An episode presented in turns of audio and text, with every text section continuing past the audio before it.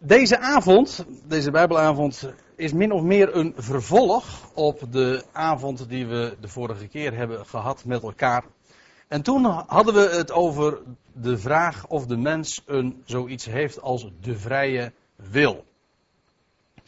Nou, we hebben daar een, een hele avond aan gewijd en dat was ook helemaal niet zo moeilijk, want er komt zo bij dit onderwerp nogal wat om de hoek kijken.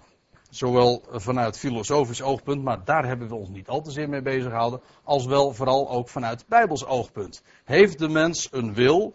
Jazeker, de mens heeft een wil. kan een mens ook werkelijk vrijwillig iets kiezen? Jazeker, dat kan ook. Maar heeft hij een vrije wil, dat wil zeggen een wil die onafhankelijk is van zijn schepper en niet beïnvloed kan worden? Want dat is dan toch de gedachte bij een vrije wil.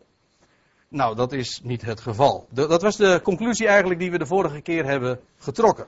De mens heeft geen vrije wil, dat wil zeggen de mens heeft geen wil die onafhankelijk of onbeïnvloedbaar is. Of anders gezegd, dat liep ook als een rode draad eigenlijk door, deze, door de hele avond. De mens wikt, de mens overweegt, de mens maakt ook wellicht zijn keuzes, maar het is God die beschikt. En niet een beetje, maar God beschikt alles.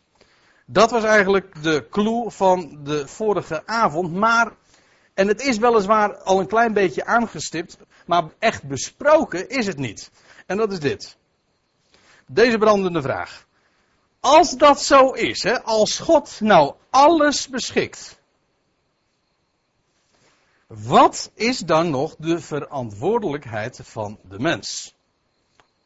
En als de mens niet verantwoordelijk is, gesteld dat zo, dat zo is, daar gaan we het dus vanavond over hebben. Verantwoordelijkheid. Als de mens niet verantwoordelijk is, kan hij dus gewoon doen wat hij wil? Dat lijkt voor de hand te liggen. Maar dan zitten we ook meteen diep in de problematiek. Want dat is het echt. Dat zijn echte grote vragen. Als God het is die alles beschikt, en de mens niet echt een vrije wil heeft, want God die leidt het hart van de koning, en nou zeg ik het even met bijbelse woorden, zoals het in spreuken ook staat, God leidt het hart van de koning als waterbeken, hij, hij brengt het overal waar, daar waar hij het hebben wil. Maar wat heeft een mens dan nog? Wat is ons aandeel? Wat is onze verantwoordelijkheid? Kijk, als je deze dingen naar voren brengt, God beschikt alles, en God is degene die uit het kwade het goede tevoorschijn brengt. Dat is in ieder geval iets wat de apostel Paulus met name ook naar voren brengt. Dan leidt dat geheid tot een tegenwerping. En ik heb hem al zo vaak gehoord. Als je deze dingen naar voren brengt, God is God. God is degene die alles beschikt. God is ook degene die het, goede, die het kwade in goed verandert. Nou, laten we het eens eventjes lezen wat Paulus zegt in Romeinen 3. Maar, ja, je kunt in, de Bijbeltje, in je eigen Bijbeltje ook nalezen, is verstandig hoor, want. Ja, altijd uh, check, check. Check en double check. Maar indien, schrijft Paulus, indien de waarachtigheid van God door mijn leugen des te overvloediger is gebleken tot zijn heerlijkheid, Waarom word ik dan nog als een zondaar geoordeeld? Kijk, dat is wat Paulus gewoon in wezen leerde. Paulus die zei, de waarachtigheid van God die komt alleen maar helderder en duidelijker aan het licht als door mijn leugen.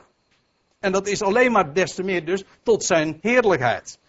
Maar waarom word ik dan nog als zondaar geoordeeld? Goeie vraag of niet?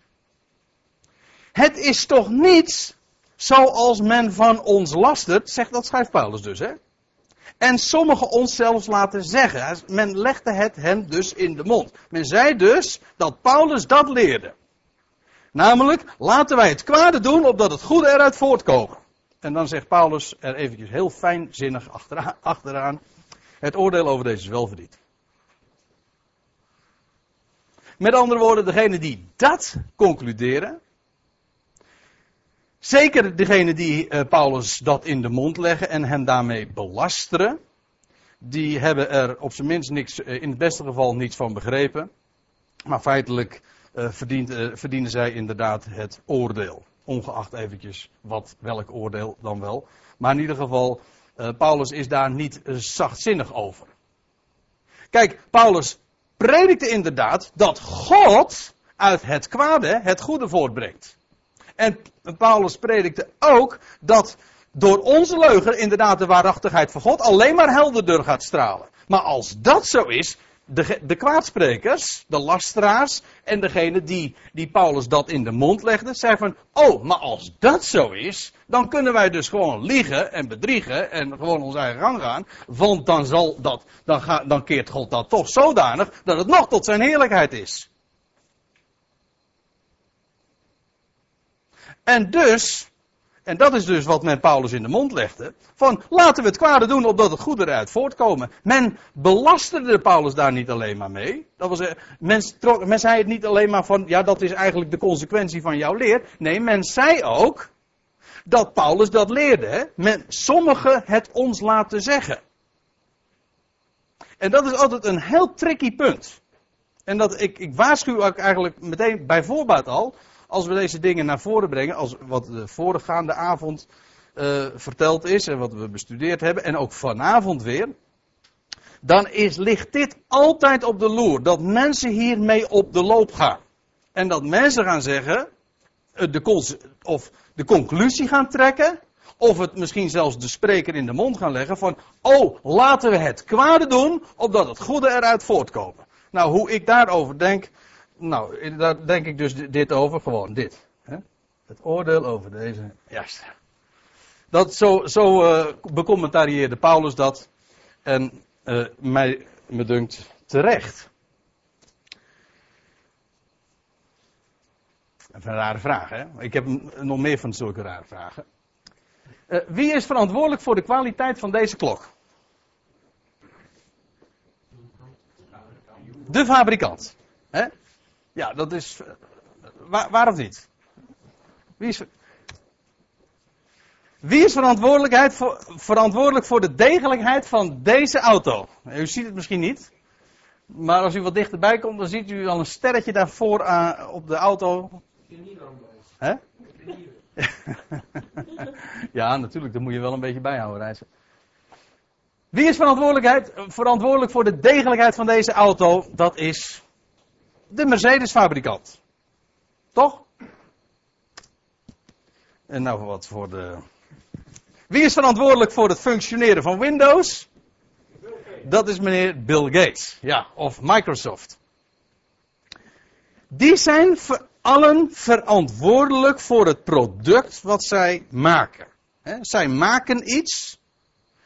En de, en daar zijn ze op aanspreekbaar, voor de kwaliteit. Als, als, als, als, als, als mijn uh, besturingsprogramma van, van de computer, dat, dat Windows, het niet goed doet en allerlei bugs vertoont, dan is, dan is dat in wezen een nalatigheid, een fout van Microsoft. Net zo goed als wanneer je, je komt de garage uit, je hebt net een nieuwe Mercedes gekocht en die Mercedes die begint meteen al een beetje, uh, een beetje te raad te stotteren dan neem je dat de garage of de fabrikant van uh, die Mercedes-auto uh, kwalijk. Ja, toch? Ja, dat. dat ja, eventjes uh, los van de vraag of de gebruiker er goed. daarom heb ik ook gezegd: wie is verantwoordelijk voor de degelijkheid van deze auto? Gewoon gloednieuw. Nou, dat is de fabrikant. Dat de gebruiker er vervolgens ook zo nog verkeerd mee om kan gaan, dat is een ander verhaal. Nou gaan we het wat dieper afsteken. Wie is, verantwoord, wie is ervoor verantwoordelijk dat ik een zondaar ben? Ik ga er allemaal vanuit dat u, dat, uh, dat u het met me eens bent dat ik een zondaar ben. Maar ik hoop ook dat u ermee instemt dat u zelf een zondaar bent. Zoals de Bijbel dat ook zegt.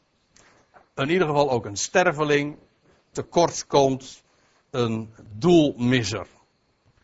Wie is daar verantwoordelijk? Adam? Ikzelf? Of? Ja, de maker. Wie of wat is verantwoordelijk als ik goed doe? Ben ik zelf dat? U zegt, ja, jij doet niet zoveel goed. Nou, oké, dan, nou, dan, dan, dan, transporteren we de vraag naar uzelf. Als u iets goed doet, wie is daar nou voor verantwoordelijk? Is dat, zijn dat de gunstige omstandigheden waarin u groot geworden bent, ik noem maar wat? Of is dat het temperament waarmee u bent geboren en waar u, waar u misschien gelukkig mee kunt zijn, of juist niet? Maar goed, we hebben het nu eventjes over als u goede dingen doet. Wie is daar nou voor verantwoordelijk? Zijn uw ouders dat? Dat ze u zo goed hebben opgevoed? Of, of is dat de school? Waar u zo'n goede opleiding hebt genoten? Of is dat ja, de gunstige omstandigheden? Of is dat de maker? Is dat uw maker? Wie is ervoor verantwoordelijk als ik iets verkeerd doe? Ben ik zelf dat? Is dat mijn slechte jeugd? U kent het toch wel, hè? En momenteel is een heel proces, dat zal u niet ontgaan zijn, in België aan de gang met Dutroux. Al die vreselijke dingen die hij op zijn kerfstok heeft. Wie is daar nou voor verantwoordelijk? Ja, als je het puur juridisch bekijkt, dan kun je gewoon zeggen van nou, dan is het een kwestie van onderzoeken van wat heeft die man gedaan. En de daden die hij verricht heeft, daar hangt volgens de wet, volgens dat wat er staat geschreven, daar hangt een bepaalde straf aan, daar zit een straf aan vast. En dus moet dat nauwkeurig worden nagegaan. Maar daarmee is natuurlijk nog niet echt de verantwoordelijkheid, de verantwoordelijkheid getraceerd. Want wie is Dutroux? Wat zijn zijn achtergronden? Is hij zelf niet een slachtoffer? Ja, u, zegt, ja, daar kan zo'n rechter toch geen rekening mee houden. Nee, dat ben ik met u eens. Een menselijke rechter kan daar eigenlijk nauwelijks rekening mee houden. Want als die alle factoren in rekening moet brengen. Ja, nou, dat kan die al niet. En bovendien, wat zou die dan nog moeten zeggen? Juridisch gezien is dat ook onmogelijk. Maar het blijft de vraag, wie is daar nou voor verantwoordelijk? Ik herinner me dat ik ooit eens een keertje een, eh, een, eh, een, een, eh, een speech las van een, een man die altijd hoofd was geweest van de, hoe heet dat, in de Scotland Yard in Engeland. En die, die had tientallen jaren had hij daar, was hij daar werkzaam geweest. En aan het einde van zijn carrière mocht hij een, een toespraak houden. En toen heeft hij naar voren gebracht, toen hij naar voren gebracht en hetgeen dat hem het meest was opgevallen, dat was dit. Hij zegt, ik heb ontdekt en gezien dat iedereen die ik, uh, die ik ben tegengekomen, al die misdadigers, dat die, dat dat stuk voor stuk zelf allemaal slachtoffers waren. Hij wilde daar trouwens helemaal juridisch ook helemaal geen consequenties aan, aan verbinden. Of dat, die, dat dus de straf verminderd zou moeten worden. Maar dat was gewoon iets wat hij vastgesteld had. Wie is verantwoordelijk als ik iets verkeerd doe? Ben ik zelf dat? Is dat mijn slechte jeugd? Of is dat misschien de maker? Kortom, we zijn nog steeds bezig met de inleiding. Wat zegt nou de Bijbel over verantwoordelijkheid. Want dat is waar we ons vanavond mee gaan bezighouden. Het is Bijbelstudie. Wat zegt de Bijbel over verantwoordelijkheid? Antwoord. De Bijbel kent de term verantwoordelijkheid niet. Zoek het maar op in een concordantie. Of u nou een, een concordantie neemt op de Statenvertaling of op de NBG-vertaling of op de King James Responsibility. U zult het niet terugvinden. Het woord verantwoordelijkheid of verantwoordelijk vind je niet terug in onze Bijbels. En feitelijk zou je de avond daarmee kunnen besluiten. Zeg van nou, hoor eens eventjes. We hadden de vraag uh, hoe dat nou zit vanuit Bijbels oogpunt met verantwoordelijkheid. Nou, dan stellen we vast, de Bijbel kent de term verantwoordelijkheid niet. Einde de Bijbelstudie. Nou, zo wil ik me er niet van afmaken. Want er via een ander traject is er namelijk wel degelijk wat zinnigs over te zeggen. Nou, of het echt zinnig is, dat moet u zelf natuurlijk beoordelen. Maar ik denk het wel. Wat de Bijbel wel kent en waar de Bijbel wel over spreekt, althans ook in onze vertalingen, dat is een begrip als verantwoording. En verantwoorden. Verantwoord, ja, verantwoorden. Uh, rekenschap. Dat zijn termen die er heel dicht tegenaan zitten. Ik zal een paar voorbeelden daarvan geven. In Job 9, vers 19. Daar staat, daar gaat het over de Heer zelf. Ja, wanneer het aankomt op de kracht van de sterkste, dan is Hij, hoofdletter, dan is Hij het. En wanneer het aankomt op het recht, dan zegt Hij, God dus, wie kan mij ter verantwoording aanroepen? Met andere woorden, feitelijk zegt God, ik ben niet ter verantwoording te roepen. Want het is een retorische vraag. En feitelijk zou je dus kunnen zeggen, God is niet verantwoordelijk. Want hij is namelijk niet ter verantwoording te roepen. Het staat trouwens ook in Jeremia 49. Ik, het is zo'n selectie hoor. Ik geloof dat het een stuk of 11, 12 keer het woord zo tegenkomen in de Bijbel. Maar in Jeremia 49, vers 19, daar staat: Want wie is mij gelijk? En wie zal mij tot verantwoording roepen? En wie is zulk een herder dat hij voor mij zou bestaan? Hier dezelfde gedachte. God is God. En we hebben dat de vorige keer trouwens ook wel uh, met elkaar be, besproken, overwogen. Namelijk, God is niet ter verantwoording te roepen. We vinden dat ook in het boek Job terug. Hè? God laat zich niet ter verantwoording roepen. God zegt: Ik doe het op mijn weg, op mijn manier. Ja, I did it my way, zat ik even aan te denken. Ik doe het op mijn manier. En ik roep jullie ter verantwoording. En niet jullie mij. In het Nieuw Testament komen we trouwens het woord ook nog wel een paar keer tegen in verband met de mens. De bekende gelijkenis, merkwaardige gelijkenis van die, uh, van die pachters en van de rentmeesters. Nee, van de rentmeesters. En dan lees je in Lucas 16, vers 2. En hij liet hem roepen. Staat er dan. En, en zei tot hem: Wat hoor ik daarvan nu? Doe verantwoording van uw beheer. Want gij kunt niet langer rentmeester blijven. Met andere woorden, die rentmeester die was verantwoordelijk, zou je kunnen zeggen. Dat volgt toch uit het woordje verantwoording uh, over dat beheer. En uh, hij moest nu ook dus verantwoording afleggen van datgene wat hij onder zijn beheer had gekregen. In Handelingen 26, daar vinden we een iets ander woord. In het Grieks is dat tenminste een iets ander woord. Maar daar lezen we dat Paulus voor Agrippa staat en dan zegt hij, en Agrippa zei tot Paulus: Het is u vergund voor uzelf te spreken. En toen strekte Paulus een hand uit en verantwoordde zich. En dan zegt hij: Ik heb mezelf gelukkig geacht, koning Agrippa, dat ik mij heden voor u zal verantwoorden. Over alle punten waarop ik door de Joden word beschuldigd. Als u een andere vertaling leest, dan zult u trouwens hier zien dat het woordje verantwoorden vertaald wordt met verdedigen. Paulus verdedigde zich hier feitelijk tegenover de beschuldigingen die naar hem toe werden geuit. En dan hebben we nog 1 Petrus 3, die, dat, die tekst kent u wellicht. Daar, daar schrijft Petrus, maar heiligt de Christus in uw harten als Heer, altijd bereid tot verantwoording aan al wie u rekenschap vraagt van de hoop die in u is, doch met zachtmoedigheid en vrezen. Ook hier weer dus dat woord verantwoording. Brengt dat ons nou echt dichter bij het antwoord op de vraag van is de mens verantwoordelijk?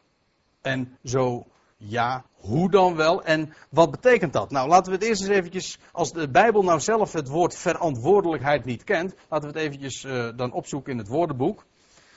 De dikke vandalen heb ik niet, maar ik heb wel een Koene woordenboek, is ook een goed woordenboek en daar stond dit. Ik heb het gewoon rechtstreeks overgenomen. Daar staat dit bij verantwoordelijkheid.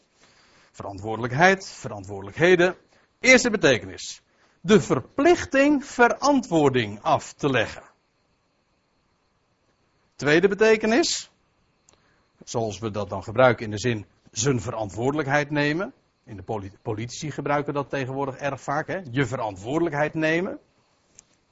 Eh, je verantwoordelijkheid niet uit de weg gaan. En dat betekent het persoonlijk zorg dragen voor de goede afloop van iets. En juist deze definitie van dat woord, deze dubbele definitie van het woord, maakt het woord verantwoordelijkheid heel lastig als we Bijbelstudie doen. Kijk, als we nou alleen maar die eerste betekenis hadden, dan kun je gewoon rechtstreeks zeggen, de mens is verantwoordelijk. Want hij is namelijk verplicht verantwoording af te leggen. Toch?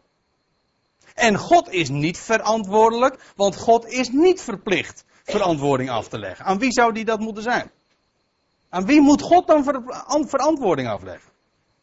Aan zijn, eigen, aan zijn schepselen? Ja, aan ja, maar dat is een, een rare gedachte. Je, je, je legt verantwoording af aan een ander. Aan iemand die boven je staat. Nou, aan wie moet God dan verantwoording afleggen? Dat is een dwaze gedachte. De mens wel. Maar nou komen we op die tweede betekenis. Namelijk de definitie van persoonlijk zorg dragen voor de goede afloop van iets. En dan verwisselt het verhaal juist. Want dan moet je eigenlijk zeggen, wie draagt er nou persoonlijk zorg voor de goede afloop? Der dingen in het algemeen, eventjes het grote universum. Dan is dat God toch zelf, dan is dat God juist, eh, God juist wel. En niet de mens. Kijk, in het kleine kunnen wij dat ook zeggen, dat we zelf ons garant stellen voor de goede afloop van iets. Maar het is heel tricky hoor. Want een mens kan dat. Weet u waar de mens uh, zich meestal wel garant voor kan stellen? Dat is voor de slechte afloop van iets. Maar dat is nu juist niet wat verantwoordelijkheid betekent. De mens is. En dat is wat je natuurlijk. Uh, wat je echt kunt, kunt zeggen naar aanleiding van, van dat begrip verantwoordelijkheid, het is lastig omdat het een dubbel begrip is. Het heeft een dubbele betekenis en die, die dubbele betekenis, en die, is, die maakt het eigenlijk onmogelijk om er heel nauwkeurig vanuit Bijbels oogpunt over te spreken. Want de vraag is, heb je het over die eerste betekenis of heb je het over die tweede betekenis? De mens is verplicht verantwoording af te leggen. Maar er is er maar één die persoonlijk zorg draagt en ook zich garant stelt voor de goede afloop. Als, de, als we het dus hebben over de eerste betekenis, is de mens, het schepsel in het algemeen, verantwoordelijk. Als we het hebben over de tweede betekenis, is in de eerste plaats uitsluitend God verantwoordelijk. Dat is een beetje tegenstrijdig wat ik nu zeg, maar inderdaad, ik bedoel dus dit, dat God primair verantwoordelijk is, omdat hij degene is die persoonlijk zorg draagt voor de goede afloop, niet alleen maar van iets, maar van alles. Dus zeg het maar. Ziet u hoe lastig dat begrip verantwoordelijkheid is? Daarom, je moet dat heel nauwkeurig ook definiëren voordat je daar ook maar iets zinnigs over kan zeggen. En feitelijk is het dus een, een, een, een onwoord. Een woord wat je niet zou moeten gebruiken in verband met bijbelstudie. Wat je wel kunt gebruiken is dit woord dat is dat woord rekenschap. Het lijkt er erg op en toch is het net even iets anders. Want die dat heeft namelijk niet die dubbele betekenis waar we het net over hadden van verantwoordelijkheid. En dat is wat we in Hebreeën 3 vers 13 vinden. Geen schepsel is voor hem verborgen staat er. Want alle dingen liggen open en ontbloot voor de ogen van hem, voor wie wij rekenschap hebben af te leggen. Als je dat met verantwoordelijkheid bedoelt, bedoelt, Prima. Dan zijn wij, dan is de mens, dan is het schepsel verantwoordelijk. Maar gebruik het woord liever niet om, vanwege die dubbele betekenis waar ik het net over had. Gebruik dan gewoon dit Bijbelse woord, namelijk rekenschap. De mens heeft rekenschap af te leggen. Naar, naar, wij hebben naar God toe uh, woord. Hè, dat is eigenlijk wat er staat. Logos. Het Griekse woord logos staat daar. En dat betekent woord, maar het heeft ook met rekenen te maken of zelfs met antwoord. En vandaar ook dat het toch weer linken heeft met verantwoord. De Statenvertaling zegt, geeft trouwens uh, niet met welke wij, uh, voor wie wij rekenschap hebben af te leggen, maar met welke wij te doen hebben. Iets vrijere vertaling. En de Concordant Version zegt, to whom we are accountable. Dat is dus eigenlijk eh, voor wie wij dus rekenschap uh, hebben af te leggen. Zoiets, hè? Is dat dan de betekenis? Accountable. Dat moet ik me eigenlijk daarbij voorstellen. Aan de rekenschap aan. Nou, dat is in ieder geval iets wat wij straks ook uh, moeten doen. En dat geldt trouwens niet alleen voor de gelovigen. Je leest natuurlijk van de gelovigen dat we straks voor de rechterstoel gesteld worden. Maar voor de mens in het algemeen, voor het schepsel in het algemeen, eh, die zullen gesteld worden voor de grote witte troon. En dan vindt daar toch rekenschap plaats. Ik denk dat dat in het algemeen plaats, uh, zal plaatsvinden. Niet alleen maar voor de ongelovigen, voor de grote witte troon, maar zelfs ook bij de, bij de, de rechterstoel van Christus. Dat is een eerdere gelegenheid. Dan zullen we toch rekenschap hebben af te leggen uh, ten opzichte van alles wat we in ons leven hebben gedaan. En hoe staat het dan in 2 Korinthe 5? Nou lees ik het maar even gewoon voor, zonder daar nu verder dieper op in te gaan. Daar staat er. Uh, want wij moeten alle voor de rechterstoel van Christus openbaar worden, opdat een ieder wegdragen wat, in zijn, wat hij in zijn lichaam verricht heeft, nadat hij gedaan heeft, het zij goed, het zij kwaad. Dus eh, dat lijkt me toch de betekenis wat, wat we hier ook in Hebreeën hebben, rekenschap afleggen. Van onze zonde ja. of niet? Het zij goed en het zij kwaad. Ja, daar vindt natuurlijk geen straf plaats. Bij de recht, in verband met de rechterstoel vindt er geen plaats, geen straf plaats. Wel beloning. Kronen, kransen. Want ik bedoel, er staat in wezen de bezondiging. Dat staat al in de oude vertaling. Ja. De zonde is de dood. Dus ja. we gaan dood omdat we zondigen. Ja. Omdat we zondig zijn. Ja. Dus daarmee is toch Daarmee zijn we. Nee, feitelijk niet. Daarmee ben je van de zonde af, want je kunt dan niet meer zondigen. Maar als je niet erg vindt. Ja? Ja, ook dat is zo. Maar als je het niet erg vindt, laat ik het eventjes uh, uh, liggen, want ik ben bang. De, de, het programma is vanavond toch al vrij vol. Dat ik, als we nu hierop ingaan, ja, dat is dan weer een beetje het nadeel van zo'n presentatie. Ik ben nou wat meer gebonden aan, uh, aan dat wat ik van tevoren heb opgesteld. Dus ik, wellicht dat het nog via een andere manier nog wat terug zal komen, maar ik stel voor dat we eerst nog even verder gaan. Uh, in verband met dat begrip verantwoordelijkheid. We zullen, ik wil daar, je kunt daar natuurlijk abstract over spreken. Tot dusver hebben we dat eigenlijk min of meer gedaan. We hebben het woordenboek erbij gepakt. Wat is nou verantwoordelijkheid? Maar je kunt het ook op een veel praktischer niveau bekijken. Een heel concreet niveau. En daar voorbeelden van in de Bijbel zien. Wie droeg, laten we die vraag ons eens stellen. Wie droeg nou verantwoording voor de verkoop van Jozef naar Egypte? Dat was een vreselijke misdaad. Het bracht voor, voor Jozef een slavenbestaan. Heel veel onrecht. Van verschillende kanten heeft hij dat moeten ondervinden. Hij kwam uiteindelijk in de gevangenis terecht. Jarenlang is hij verstoken geweest van zijn familie, van zijn vader. Nou, van zijn broers was het misschien wat minder erg. Maar uh, in ieder geval, hij was in een totaal vreemde omgeving en die man die heeft zoveel geleden. Wie droeg nou de verantwoording voor de verkoop van Jozef naar Egypte?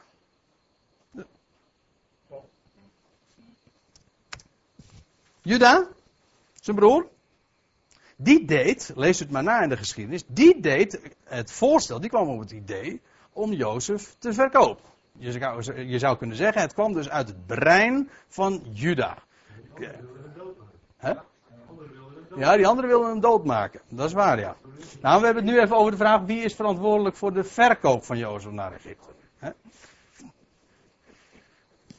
Ja, want het, het, is buitengewoon complex hoor, kan ik u garanderen. Als je deze vraag uh, onder ogen ziet. En je zal toch maar rechter zijn en je moet dat gaan, gaan beoordelen en je moet dat wegen. En als je alle factoren kent, zoals de Bijbel die ook beschrijft dan is dat buitengewoon complex. En, maar het is ook heel mooi vanuit de Bijbel te, te tonen hoe dat nou eigenlijk zit met verantwoordelijkheid. Kijk, je zou kunnen zeggen, Juda, die deed het voorstel om jo Jozef te verkopen. Trouwens, uh, maar dat is eventjes voor de fijnproevers. Juda, die hele geschiedenis van Jozef is, een, is één mooie illustratie van de van, van de Heer Jezus en de hele, het hele verloop van, van Jezus' leven, maar ook over de wijze waar, hoe hij als geliefde zoon van zijn vader verkocht werd en verworpen werd door zijn broeders en door de weg van lijden uiteindelijk toch op de troon terecht kwam en uiteindelijk ook erkend en herkend zal worden door zijn broeders naar het vlees, door zijn volk Israël. Nou, daar, is het een prachtig plaatje van. En het is dan ook wel heel frappant dat Juda het, het voorstel deed om Jozef te verkopen. Want Juda is daarmee feitelijk ook een type van de twee stammen. Van Juda, de stam Juda, de Joden. Ju- Juda betekent ook gewoon Jood, of Jood betekent Juda. Je zou zelfs kunnen zeggen, Juda is een type van Judas. Maar daarmee zeg ik feitelijk twee keer hetzelfde. Want Judas is namelijk weer een type ook van eh, het Joodse volk. Van ehm, ja, het volk van Juda. De twee stammen dus. Eh, was Ruben misschien verantwoordelijk? Dat was per slotverrekening ook de oudste zoon. Die, hij, heeft zich trouwens ook zo opgesteld. Hè? Hij probeerde Jozef te redden. Jozef, eh, Ruben was de oudste en dus die heeft wellicht ook de verantwoordelijkheid gevoeld voor zijn jongere broer, die, die natuurlijk ook kon schieten. Maar dit wilde hij hem niet aandoen en dat wat allemaal aan plannen beraamd werd, dat kon hij niet verdragen. Hij probeerde hem te redden. Was Ruben, was Ruben misschien toch verantwoordelijk voor de hele gang van zaken? Of moet je gewoon zeggen van nou alle broers. Al, alle broers wilden Jozef uit de weg ruimen en waren dus op de een of andere wijze medeplichtig. Dat laatste lijkt mij in ieder geval. En eh, bepaalde figuren hebben misschien nog een extra verantwoordelijkheid. Maar in ieder geval zou je kunnen zeggen, al die broers die zijn eh, medeplichtig geweest aan die misdaad om Jozef te verkopen naar Egypte. Nou, ik ga er even gemakshalve vanuit dat u de geschiedenis kent van, eh, van Jozef. Dan komen de broers in Egypte uiteindelijk. Hè? Jozef is dus in, in eh, Egypte terechtgekomen. Hij is, heeft het inmiddels gebracht tot onderkoning. Waarvan niemand op de hoogte is. eh, althans, niemand eh, van zijn broers op de hoogte is. En dan komen ze in Egypte om, eh, om brood te halen. En dan worden ze op de proef gesteld door hun broer. En dan lees je op een gegeven ogenblik in Genesis 42, vers 21. Ze zeiden tot elkaar: Voorwaar, nu boeten wij voor wat wij onze broer hebben aangedaan. Wij zagen zijn zielsbenauwdheid toen hij om ons, ons om erbarming smeekte, maar wij hoorden niet. En daarom is deze benauwdheid over ons gekomen. Dus zij hebben zelf die verantwoording gevoeld. Zij wisten van, het is ons nu overkomen, omdat wij dit allemaal onze broer hebben aangedaan. Zij hebben die verantwoording dus heel duidelijk gevoeld. En Jozef heeft hen ook inderdaad op de proef gesteld, zodat ze zouden ontdekken wat ze nu eigenlijk gedaan hebben. En niet alleen maar in, in die, die eerste keer dat ze daar zijn gekomen in Egypte, maar ze zijn, u weet, eh, nog een keertje teruggekomen. En die hele, dat hele verhaal met Benjamin enzovoorts. Jozef heeft hen op de proef gesteld. En uiteindelijk, je leest dat in Genesis 45, dan vind je die prachtige geschiedenis dat Jozef zich uiteindelijk bekend maakt aan zijn broers. Ik vind het altijd weer schitterend om te lezen.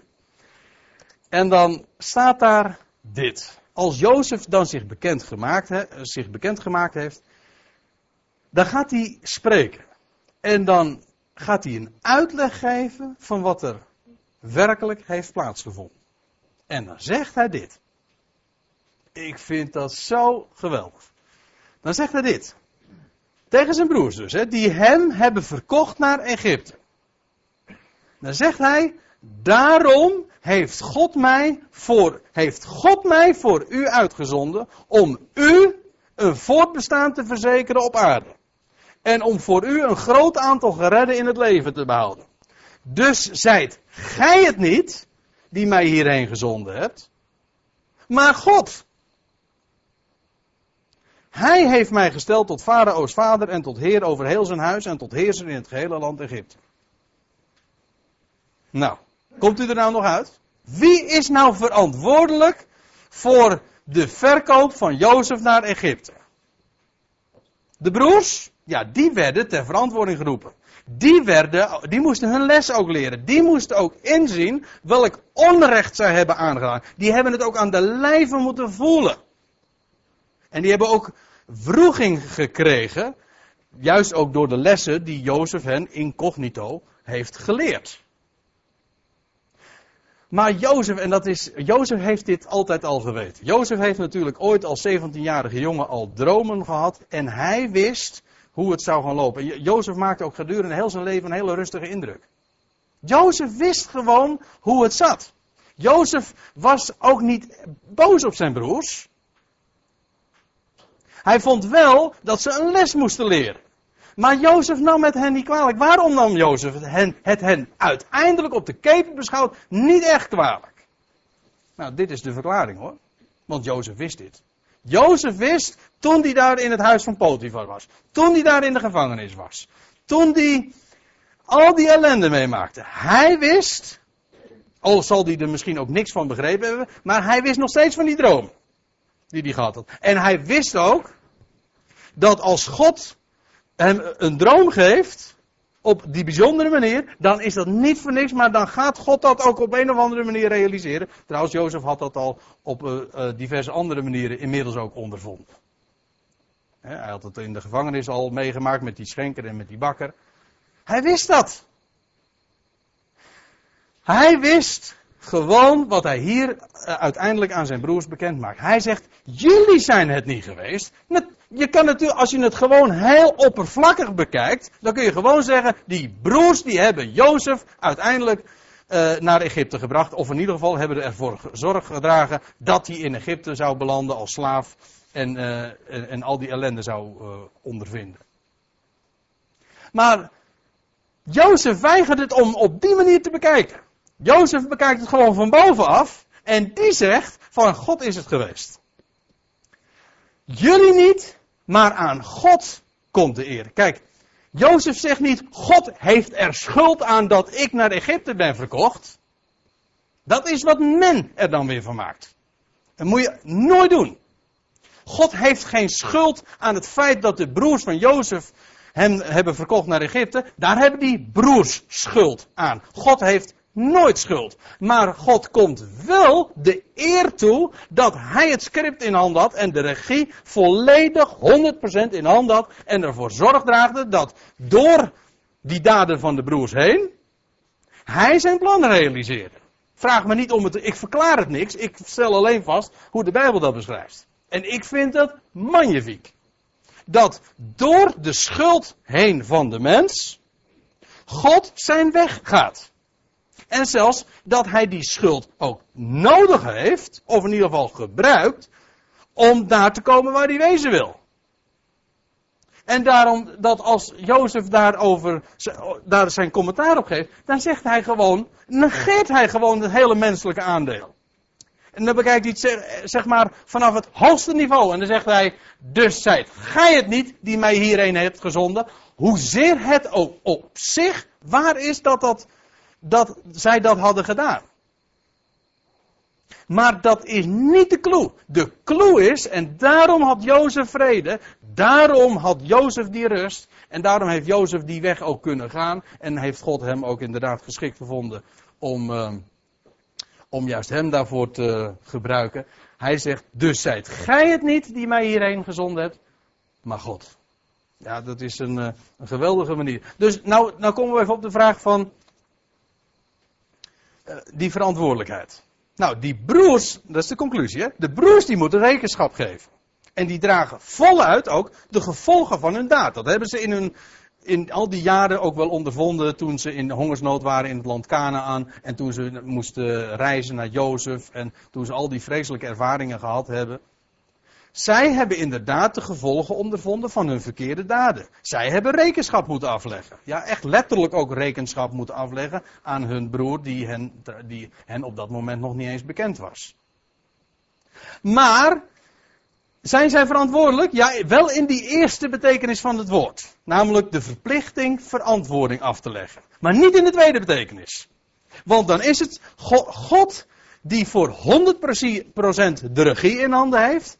En hij staat ook garant en hij draagt zorg voor de goede afloop. Kijk, in die zin is God dus verantwoordelijk. Zie je? Dus dan kun je zeggen van de mens is verantwoordelijk voor de verkoop van Jozef naar Egypte. Dat is waar. Maar in een ander opzicht en in het hoogste opzicht, of in in, vanuit het hoogste, uh, vanuit het uh, hoogste gezichtspunt bekeken, is het zo dat God zelf verantwoordelijk is. In die zin namelijk dat Hij de zorg droeg, uh, droeg voor de goede afloop van die hele geschiedenis. Tweede vraag. Dat is ook een heel frappant voorbeeld in verband met uh, de vraagstelling van de verantwoordelijkheid. Wie was verantwoordelijk voor Judas' misdaad? Hele moeilijke vraag. Want ik zal u eens een paar dingen noemen en ik zal een paar aantal zaken opzommen. De eerste plaats. De heer Jezus had Judas zelf uitgekozen. Je leest in Johannes 6 dat, dat Jezus daar zegt. Jezus antwoordde hun: Heb ik u twaalfen niet uitgekozen? En één van u is een duivel. En hij bedoelde Judas, de zoon van Simon Iscariot, want die zou hem verraden. Eén uit de twaalf. De Heer Jezus heeft die, al die twaalf uitgekozen en hij wist van tevoren, één van die twaalf zal mij inderdaad verraden. De Heer Jezus had hem dus zelf al uitgekozen. Tweede feit. Het idee om Jezus te verraden en over te leveren, want dat is het eigenlijke woord wat gebruikt wordt, niet het woord verraden. Maar uh, het idee om, Juda, om de Heer Jezus over te leveren, dat kwam niet eens van Judas zelf. Je leest het eh, in de verschillende evangelieën, zowel in Lucas als ook in het Johannes-evangelie. Dan staat er, en onder de maaltijd, toen de duivel reeds Judas. Uh, hey. Ja, nee, wacht even. Ik wou zeggen dat het, uh, het staat er niet goed, maar ik lees niet goed. En onder de maaltijd, toen de duivel reeds Judas, Simons zoon Iscariot, in het hart had gegeven hem te verraden. Nou, dan lees je dat de Heer Jezus opstaat. Maar wie had het dus Judas in het hart gegeven? De duivel zelf. Satan, die hem uh, op dat idee had gebracht en om hem daartoe te brengen. Derde feit. Jezus zelf weerhield Judas niet van zijn daad. Integendeel zelfs, want even later in diezelfde geschiedenis lees je. En na dit stuk brood, bij die maaltijd weet u wel, toen voerde Satan in hem. En Jezus zeide tot hem: Wat gij doen wilt, doe het met spoed. Dus Judas was het van plan inmiddels. Hij, het was hem ingegeven ook. En dan lees je dat de Heer Jezus hem helemaal niet tegenhoudt. Integendeel zelfs, hij zegt van wat je wil doen, ga, doe dat nu direct, nu meteen. Ik zal je nog wat noemen. De schrift moest vervuld worden. Dat staat op meerdere plaatsen. Er staat, dat is het uh, hoge priesterlijk gebed. Misschien uh, herkent u dit wel als ik dit voorlees. En dan zegt de Heer Jezus in zijn gebed tot God: Zolang ik bij hen was, en dan bedoelt hij de twaalf, bewaarde ik hen. En ik heb over hen gewaakt. En niemand uit hen is verloren gegaan dan de zoon van het verderf. Opdat de schrift vervuld werd. Het moest gebeuren. Waarom? Het, staat naam, het stond tevoren al in de schrift opgetekend. En dat lees je trouwens ook in de Bijbel. Waar dan wel? In de psalmen onder andere. In ieder geval, het moest gebeuren, want het stond opgeschreven, opgetekend in de schrift. En nou gaan lees ik u iets voor uit uh, Matthäus 26 en je vindt het ook in Marcus en ook in Lucas. En daar staat dit. En ik ben blij dat het, ik ben blij dat het er niet echt staat hoor.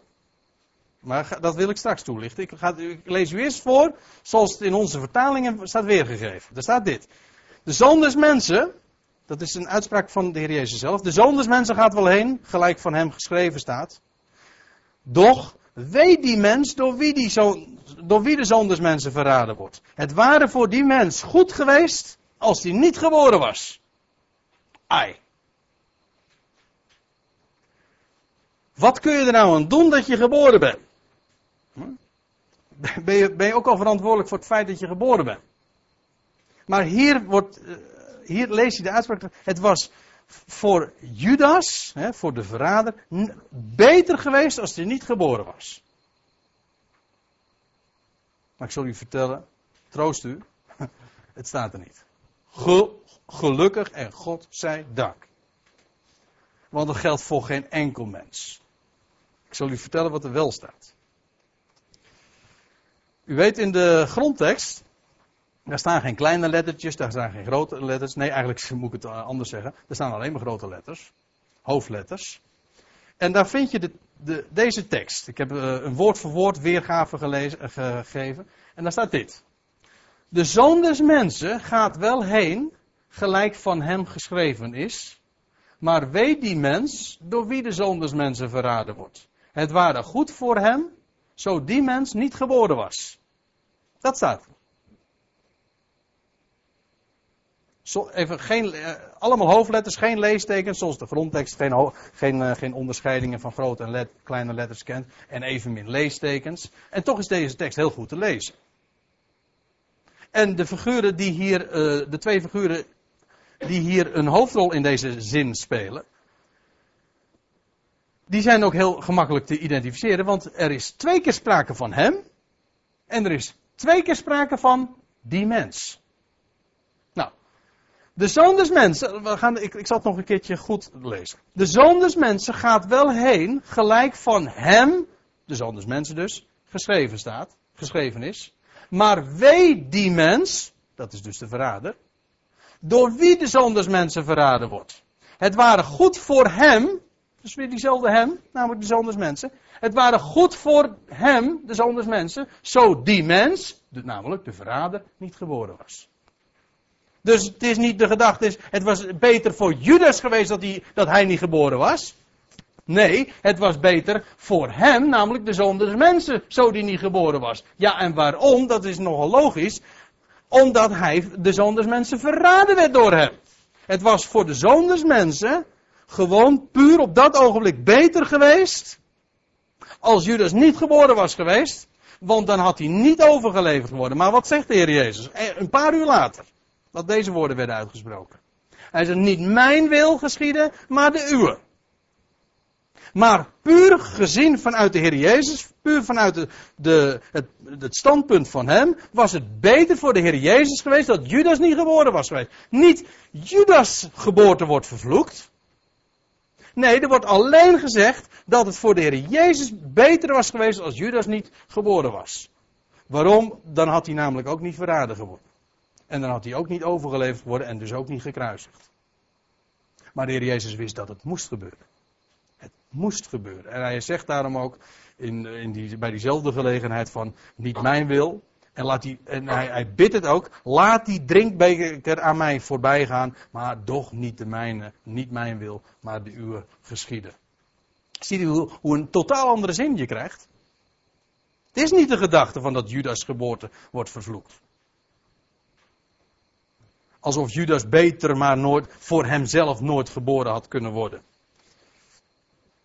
Ik zal u dit vertellen. Je leest in de Bijbel, en nou komen we toch een klein beetje op uh, de vraag die zojuist gesteld werd. Hè, over die grote witte troon en over uh, die verantwoording en die rekenschap. Kijk, het geldt voor elk mens dat hij of zij rekenschap heeft af te leggen. En dat zal met Judas ook zo gaan. Judas zal eenmaal bij de grote witte troon gericht worden. En alsjeblieft, begrijp dat nou goed, het woordje richten. Want wij, hebben natuurlijk al die achtergrond van, van verhel en verdoemenis. En wij denken daarbij meteen aan, aan, ja, nou, aan de hel, ja, aan, aan veroordeling en eeuwige pijniging. Dat kent de schrift niet, gelukkig. Richten in de Bijbel, dat kan heel hardhandig gaan, maar het heeft altijd een positief oogmerk. Het is Gods liefde die richt. Richten betekent ook gewoon rechtzetten. Corrigeren.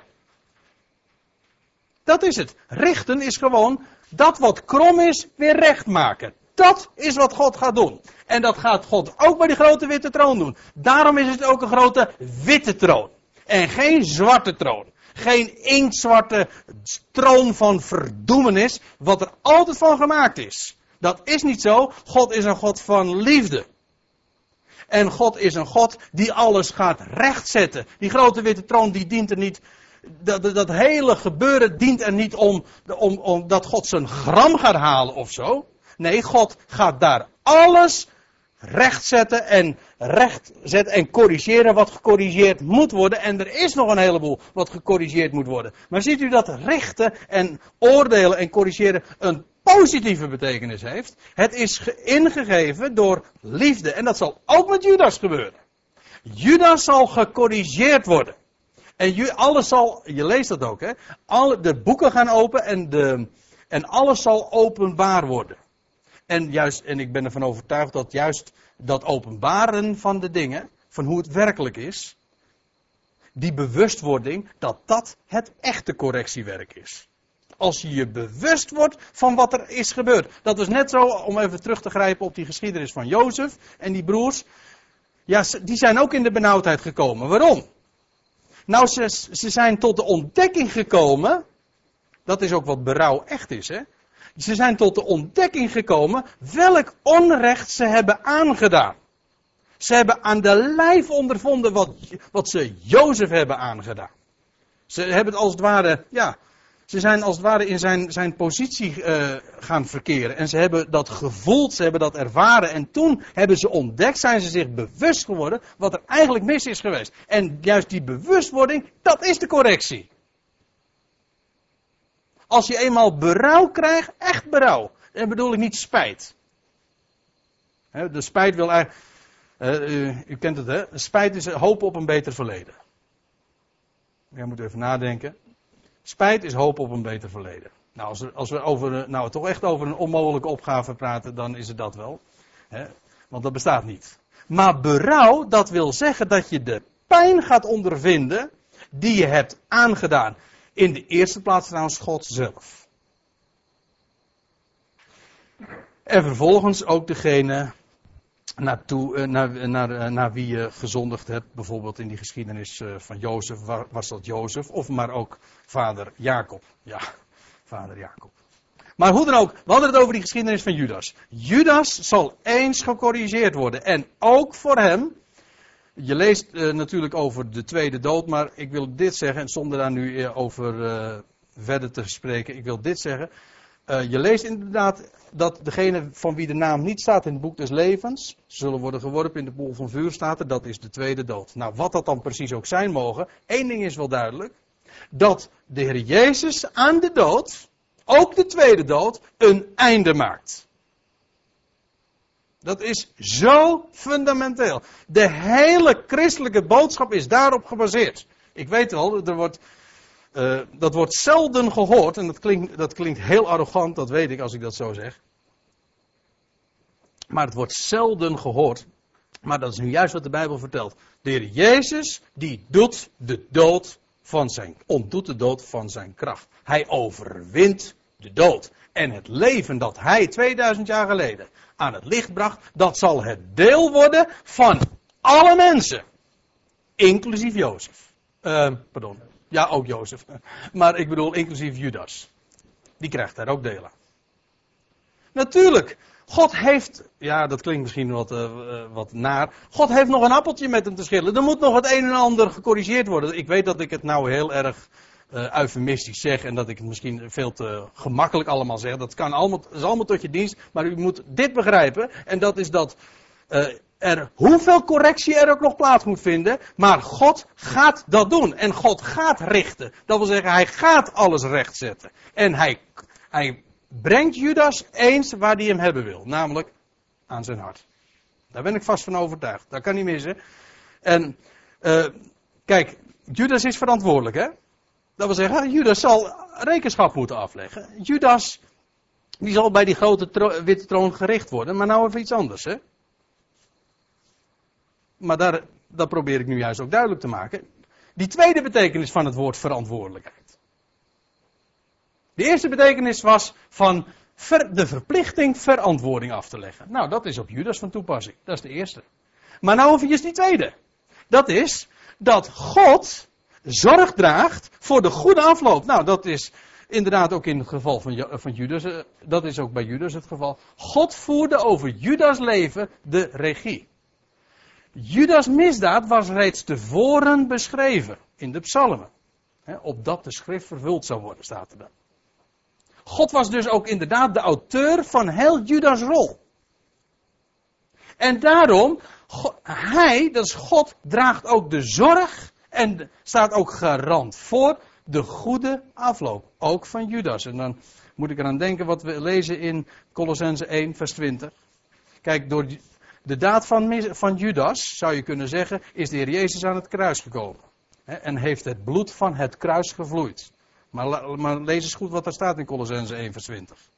Daar staat er, door hem, de Heer Jezus, vrede gemaakt hebbende door het bloed van het kruis. Judas zelf is een van die rolspelers geweest. Judas heeft ervoor gezorgd, is een van die schakeltjes die ervoor hebben gezorgd dat, Ju- dat de Heer Jezus aan het kruis kwam te hangen. Jawel. Maar vergis u niet, door dat bloed van het kruis zal eens het al, gewoon alles, weder met hem worden verzoend. Door hem. Het zij wat op de aarde, het zij wat in de hemel is. Oh, maar dat is al verzoening. Ja, sorry, ik heb de Bijbel niet geschreven hoor. Dat staat gewoon, dat schrijft Paulus. Paulus spreekt over de verzoening en dan zegt hij van God doet niet geen half werk, God zegt niet een beetje of zo, of zelfs niet heel veel. Nee, God zegt als ik verzoen, dan doe ik het goed. En dan ook alles en iedereen. Iedereen op zijn eigen tijd, ieder op zijn eigen wijze, allemaal tot je dienst, maar het al. God verzoent inderdaad het al, dus ook die Judas. Pleit dat Judas vrij of zo? Nee, Judas heeft schuld, natuurlijk. Daar heeft hij ook rekenschap van af te leggen. Maar het blijft waar dat God zelf de regie voert. En God zelf is degene die zorg draagt voor de goede afloop van ook Judas leven en van Judas geschiedenis. Ja, nou, daar gaan we straks eh, verder over spreken. Ik stel voor dat we eerst maar eventjes een eh, kopje koffie gaan drinken. En dan eh, gaan we straks verder over deze zaak spreken. Goed, we hadden het dus over verantwoordelijkheid. Dat is het onderwerp van de hele avond. En we hebben het inmiddels gehad over Jozef. Een paar hele concrete eh, voorbeelden uit de Bijbel, de geschiedenis van Jozef. Wie was nou verantwoordelijk voor die hele gang van zaken? Buitengewoon complex. Maar, vergis u niet, en dat is het allerbelangrijkste, God heeft de regie. God is degene die inderdaad er persoonlijk zorg voor draagt dat het allemaal tot een goede afloop komt. Door schuld heen en door de rekenschap heen, et cetera. Nou, we hadden het over het geval van Judas. Het geval van Judas, maar ja. eh, Een heel moeilijk, een heel moeilijk verhaal. Maar nu komen we bij nog een ander, eh, een ander voorbeeld. Over verantwoordelijkheid. Ik geef een citaat uit eh, het boek Handelingen. Handelingen 2, daar vinden we de geschiedenis van de Pinksterdag. En dat Petrus dan op een gegeven ogenblik opstaat. Onder zijn broeders en daar ook een reden houdt op het tempelplein of bij het tempelplein. En dan zegt hij in vers 22: Mannen van Israël, hoort deze woorden. Jezus, de Nazoreër, een man, u van Gods wegen aangewezen door krachten, wonderen en tekenen, die God door hem in uw midden verricht heeft, zoals ge zelf weet. Deze naar de bepaalde raad en voorkennis van God uitgeleverd, hebt gij door de handen van wetteloze mensen aan het kruis genageld en gedood. God evenwel heeft hem opgewekt. Nou ja, zijn betoog gaat verder. Maar u begrijpt wellicht waarom ik dit aanhaal, omdat dit perfect ook past in wat we tot dusver hebben gezien, namelijk die dubbele betekenis van dat woordje verantwoordelijkheid. Die eerste betekenis van de verplichting verantwoording af te leggen en daarmee dus ook de, de gedachteassociatie met schuld, dat vinden we in dat rode. In dat rode, die, dat rode lettertype. Maar als het gaat om degene die persoonlijk zorg draagt voor de goede afloop en die ook de regie in handen heeft. Of laat ik het nog anders zeggen. Je hebt verantwoordelijke en je hebt één iemand die eindverantwoordelijk is. Als ik, als ik het zo mag zeggen. Nou, dat is God zelf natuurlijk. En dat zie je hier in deze, in deze de, uh, wijze waarop Petrus het naar voren brengt ook haarscherp. Want heer, wat hij zegt is, jullie, en dat zegt hij dus tegen die mannen van Israël, jullie hebben door de handen van wetteloze mensen hem, de heer Jezus, aan het kruis genageld en gedood. Die wetteloze mensen, dat zijn, naar ik aanneem, gewoon de Romeinen. De Romeinen, de, degene die, geen, die de Torah, die de wet niet hadden. Maar goed, hoe, waren ze in de, hoe was Jezus in de handen van, uh, van de Romeinen terechtgekomen? Nou, door die mannen van Israël, die dat dan toch maar daarvoor hebben zorg gedragen. Dat wil zeggen, gij hebt hem door de handen vervolgens van wetteloze mensen aan het kruis genageld en gedood. Of door middel van de handen van wetteloze mensen. Maar staat er dan, en dat zegt hij al op voorhand, het is alles niet alleen maar naar de voorkennis van God. God wist dit niet alleen maar van tevoren. Het staat ook niet alleen maar van tevoren al geschreven op vele plaatsen. Ja, daar hoef ik geen, voorbeelden van te geven, want daar zijn er zoveel van die ook in het Nieuwe Testament naar voren worden gebracht. Het is dus niet alleen naar de voorkennis van God gebeurd, maar het is ook naar de bepaalde raad van God gebeurd.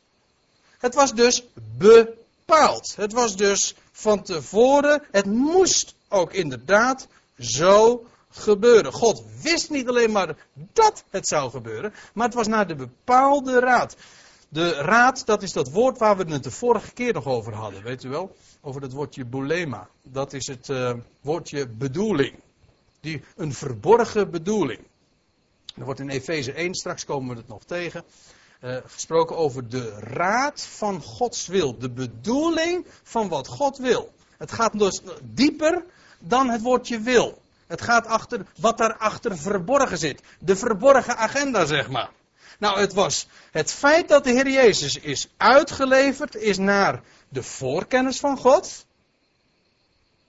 God is alwetend, hij wist het dus van tevoren. Maar het was ook naar de bepaalde raad. Maakt dat dus die mensen onschuldig die het gedaan hebben? Nee, helemaal niet. Mensen, deze mensen die naar, tot wie Petrus zich richtte, die worden echt ook aangeklaagd. Hij zegt, jullie hebben dat gedaan. Later zegt hij dat trouwens in een hoofdstuk later van. Hij zegt, broeders, ik weet dat jullie in onwetendheid gehandeld hebben. Maar goed, even los daarvan. Neem niet weg dat zij het hebben gedaan. Welke factoren er ook allemaal een rol gespeeld hebben, zij hebben het gedaan. Dat kun je toch moeilijk ontkennen. En zij worden daarop aangesproken. Zij hebben daar rekenschap van af te leggen. Maar neemt niet weg dat door dat alles heen, God dat toch wel van tevoren wist. Sterker nog, dit moest ook gebeuren. Het was naar de bepaalde raad ook van God.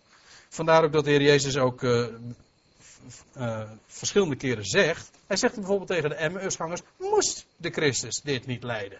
En, en, om al zo in zijn heerlijkheid in te gaan. En te beginnen bij Mozes en bij al de profeten en in de geschriften liet hij hen zien wat alles uh, op hem betrekking had. Vrij geciteerd, maar dat kunt u lezen in Lucas 24. Dus hier zegt Petrus iets over de verantwoordelijkheid voor Jezus' kruisiging. Zowel de mens als God die naar zijn raad en zijn voorkennis dat alles heeft bepaald. Goed, de mens is, uh, Jood en Heide is schuldig dus aan Jezus' kruisiging. Maar, kijk, en dat is nou het verschil. De mens is schuldig aan Jezus' kruisiging. Je zou ook zelfs kunnen zeggen de mensheid in zijn algemeenheid, want het is onze schuld die hij droeg. Maar God ontvangt de eer voor het hele script. Hij is de auteur van het hele boek. Nou, eh, eh, nou bedoel ik met het boek de hele wereldgeschiedenis hoor. Hij schrijft inderdaad, God schrijft geschiedenis. Ook zwarte bladzijden weet ik wel. Maar neem niet weg, hij schrijft het boek. Hij is de auteur. En Wie ontvangt de eer voor dat werk wat hij aan het schrijven is? Hij. God heeft geen schuld. God ontvangt de eer voor alles wat hij heeft geschreven en tevoren heeft geschreven voor het script. Ja. Nou, dat is even een ander onderwerp. Maar uh, dit is even een illustratie. Hè? Even een tussendoortje, maar ik, ik hoop daarmee da ook mijn punt duidelijk te kunnen maken. Geen, geen Bijbels voorbeeld, maar wellicht toch verduidelijkend. Wie is verantwoordelijk voor de ondeugden van Siske de? Piet Bakker, ja, dat is de schrijver. Ja, dat is, dat mijn, mijn moeder die, maakt, die zei altijd trots van dat zij de schrijfster was van het boek. Want mijn, mijn moeder die heette mevrouw Piet en geboren Bakker. Ja. Maar ik kan u al verklappen, het was mijn moeder niet hoor. Er zijn twee goede antwoorden te geven op deze vraag. Eerste antwoord. Siske is gewoon verantwoordelijk. Ja, Siske was een onhandelbaar jongetje. Siske pleegde, ik weet niet of u het boek een beetje kent of dat u de film wellicht een keertje gezien hebt. Siske die pleegde ooit een moord op zijn moeder. En Siske die krijgt dus ook de straffen. en die eh, moet op een gegeven moment in het internaat. Ik weet ook allemaal niet meer precies hoe het gegaan is. Maar in ieder geval, zo is het gegaan. Je kunt ook een ander antwoord geven. Dit is een redelijk antwoord, toch? Dit is een redelijk antwoord. Maar je kunt ook dit zeggen. Piet Bakker is verantwoordelijk. Voor die ondeugden van Siske de Rad. Siske heeft namelijk zichzelf niet gemaakt. Zoals wij onszelf ook niet hebben gemaakt. Maar hij en alle rolspelers in dat boek, dat zijn creaties gewoon van de auteur. Toch? Hij bepaalt, die auteur dus, tot in de details wat er gebeurt. Zonder uiteraard de schuld te hebben aan de misdaden in het script. Een auteur is toch niet verantwoordelijk voor dat wat zijn rolspelers doen. Of wel soms. Als Siske, een, als zijn moeder vermoordt, is Piet Bakker daar niet op aanspreekbaar. Of wel? Dat zou niet al te best zijn voor uh, crimischrijvers en zo.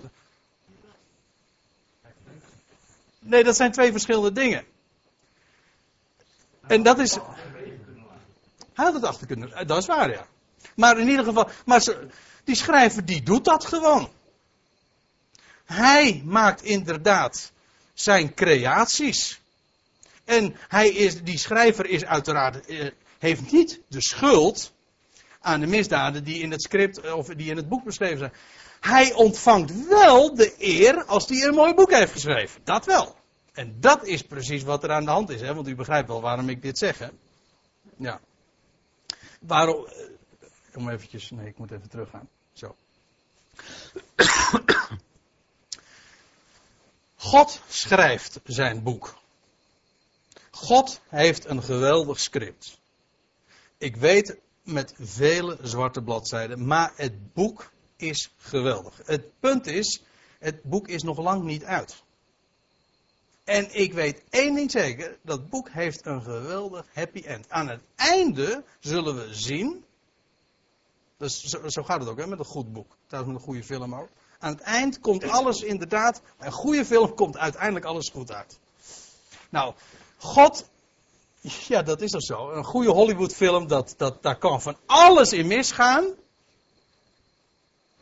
Daar kan van alles in misgaan, maar het komt goed uit. Ik wil ook alleen maar zo'n boek lezen. Waar het gewoon goed uitkomt. Een happy end.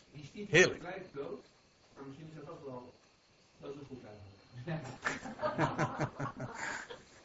ja, nou ja, Spietbakker had ook anders kunnen schrijven. Maar hij heeft het zo beschreven.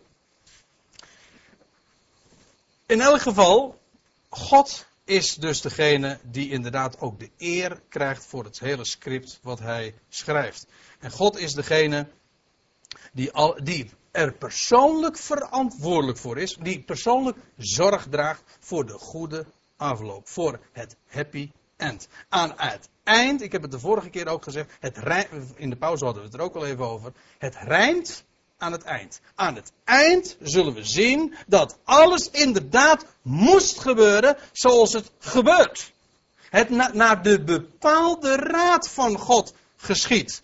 Wat niet de schuld van de mens wegneemt, ook niet zijn verantwoordelijkheid of zijn rekenschap wegneemt, helemaal niet. Maar God zegt, en door dat alles heen werk ik mijn plan uit en komt het daar waar ik het hebben wil. Alsjeblieft. En, daar, en dat is zo fabelachtig geweldig, dat zegt, voorzegt God in zijn woord. En daarop kunnen we gewoon vertrouwen. Dat is solide grond. Daar komen, en hij ontvangt de.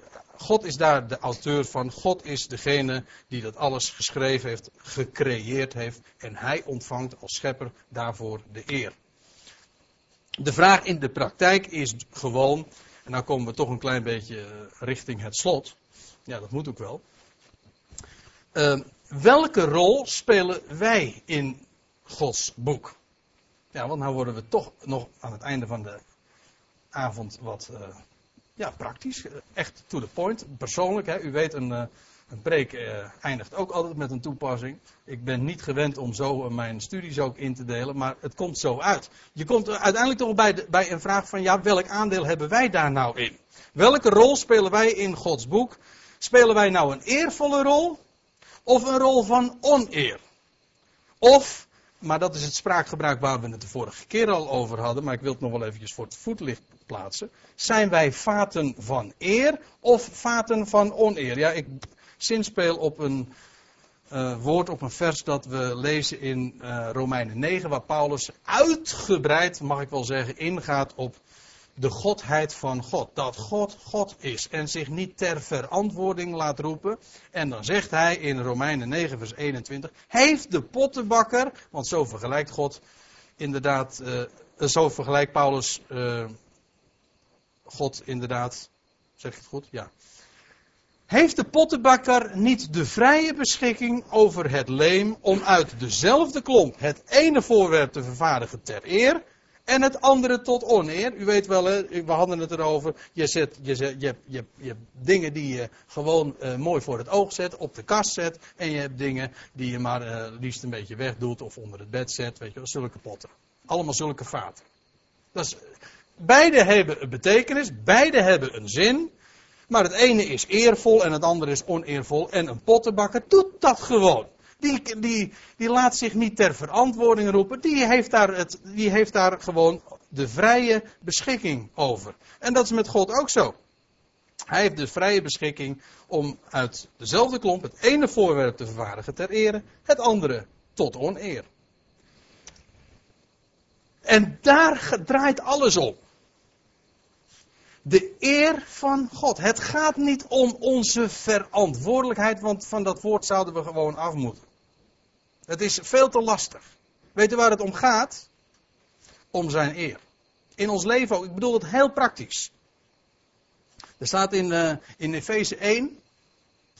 Nou, daar hadden we het zojuist even over. Hem, dan, hem, dat gaat over God dus, die het in het al, in het heelal, tapanta, die in het heelal werkt naar de raad, naar de bedoeling van zijn wil. God werkt in alles in overeenstemming of naar de raad van zijn wil. Waarom staat er?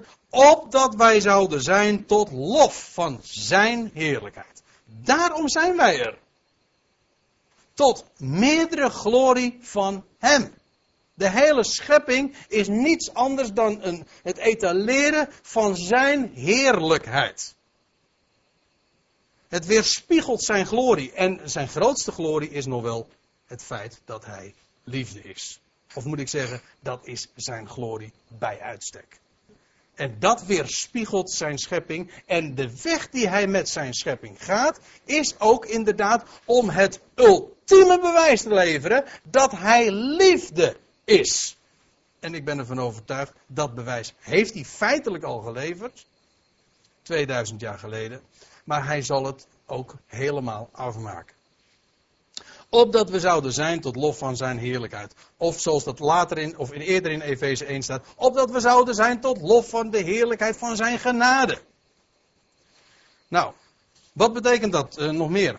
He, Gods eer. Ik, een mooi voorbeeld uit Romeinen 4. Daar lezen we over Abraham. En dan staat er van hem, dat schrijft ook Paulus, aan de belofte van God heeft hij niet getwijfeld door ongeloof.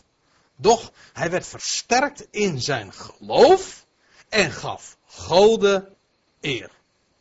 Als je, wil, als je nou gewoon de vraag stelt van ja, wat betekent dat dan? Gods eer? Nou, dan is, dan is de meest fundamentele antwoord, denk ik, daarop dat je gelooft, dat je aanvaardt, dat je beaamt. Maar beamen vanuit het Hebreeuws is ook gewoon geloven. Amen zeggen op. Beaamt wat God zegt. De grootste eer die je God kunt geven is te aanvaarden wat hij zegt. God had gezegd tegen Abraham: Zo zal ik jouw nageslag maken. Zo, zo, zoals die sterren des hemels. En wat deed, Abraham toen iets? Wat kon hij doen? Nee, hij was een oude man. Was niet meer in staat om, leven, om nieuw leven voor te brengen. Maar hij, hij beaamde God. En dan staat er: En God rekende tot, tot gerechtigheid. Wat deed Abraham? Niks. Abraham zei: Amen. En dus God moest het doen. En dat is wat Abraham zag. En daarmee gaf hij God dus de eer. Want zodra Abraham iets had moeten presteren, dan had hij kunnen zeggen: Ja, dat is mijn verantwoordelijkheid, weet je wel. En dan is het dus ook jouw eer dat jij het tot een goed einde brengt. Maar daar gaat het niet om. Want alle roem is uitgesloten en dat wil God ook niet. Daarom, daarom is dat woordje verantwoordelijkheid ook een verraderlijk woord. En het zet je zomaar op het verkeerde been. Want er gaat toch weer de aandacht naar onszelf uit. Van onze verantwoordelijkheid. Het gaat om zijn eer. Zijn glorie. En Abraham die gaf, die geloofde God. Hij werkte niet, staat er. Nee, hij werkte niet, hij geloofde. Hij beaamde wat God zei. Denk ook aan wat er in 1 Korinthe 11 staat, vers 31. Ja, dat is een uh, wat speciaal verband, doet nu niet de zaken, maar dan zegt Paulus, hoe kan men kwaad van mij spreken over iets waarvoor ik dank zeg? En dan, zegt hij, dan trekt hij de conclusie aan het einde van zijn betoog, of gij dus eet of drinkt, of wat dan ook doet, doet het alles ter ere Gods. Dat is dus heel praktisch. Dat betekent dus of je ongeacht wat dan ook doet, maar dat je gericht bent op zijn eer. En wat betekent dat dan? Nou, hier gewoon dankzeggen. Dat je God dankt onder alles. Want dat is het, hè? Dankzeggen en God eren, dat is, feit, dat is min of meer synoniem. Zo wordt het hier ook gebruikt. Nou, dat is een hele mooie slottekst lijkt mij. Daar staat in vers 12 eh, en 13 van Filippi 2. Moet je eens opletten. Dan komen die twee ook heel mooi bij elkaar. Het sluit ook direct aan wat we de, waar we de vorige keer over hadden. Over die vrije wil. Of die zogenaamde vrije wil. Daarom, mijn geliefde, schrijft Paulus, blijft uw behoudenis uitwerken. Met vrezen en beven. Want God is het die om zijn welbagen zowel het willen als het werken in u werkt. Nou, laten we eventjes dat, dat, even dat eerste weg. Kom er straks op. Blijf even bij dat, bij dat tweede. Want God is het die om zijn welbagen zowel het willen als het werken in u werkt. Waar is dus, als ik iets werk,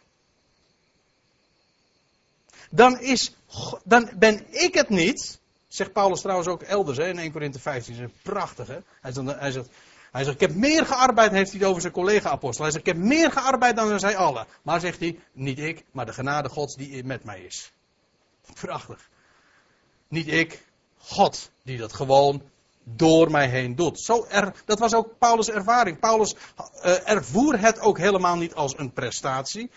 Paulus zei, God is het die ook niet alleen het werken werkt, die mij de kracht geeft om te doen wat ik wil, maar die mij zelfs, die het willen aanstuurt. God is het ook die het willen werkt. Zodat als je een, het goede wil, dat je niet kan zeggen van ja, maar dat is mijn verantwoordelijkheid, dat is mijn verdienste, dus ook dat ik het gedaan heb. Dat is niet aan de orde.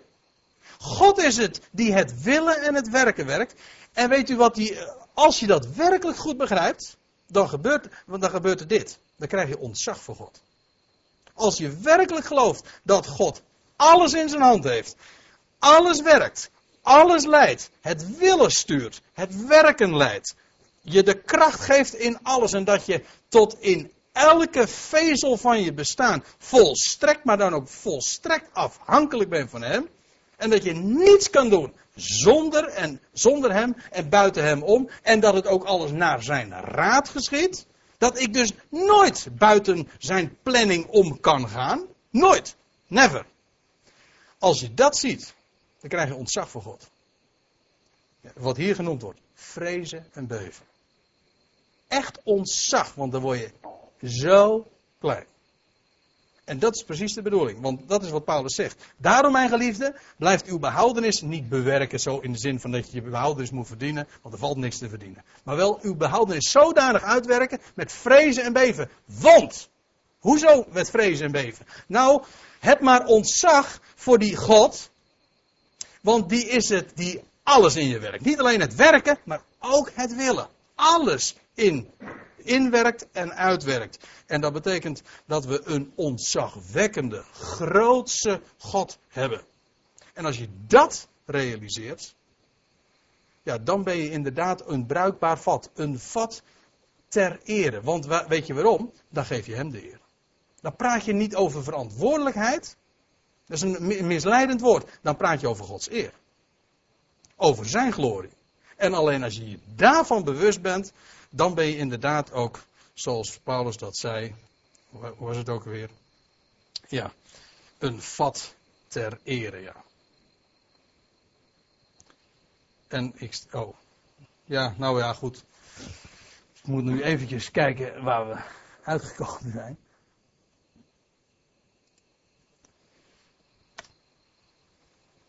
Dat is een lied. En ik zie dat het 5 voor 10 is. Maar uh, mijn presentatie is voorbij dus. en ik ben toch gekomen daar waar ik uh, graag wilde uitkomen.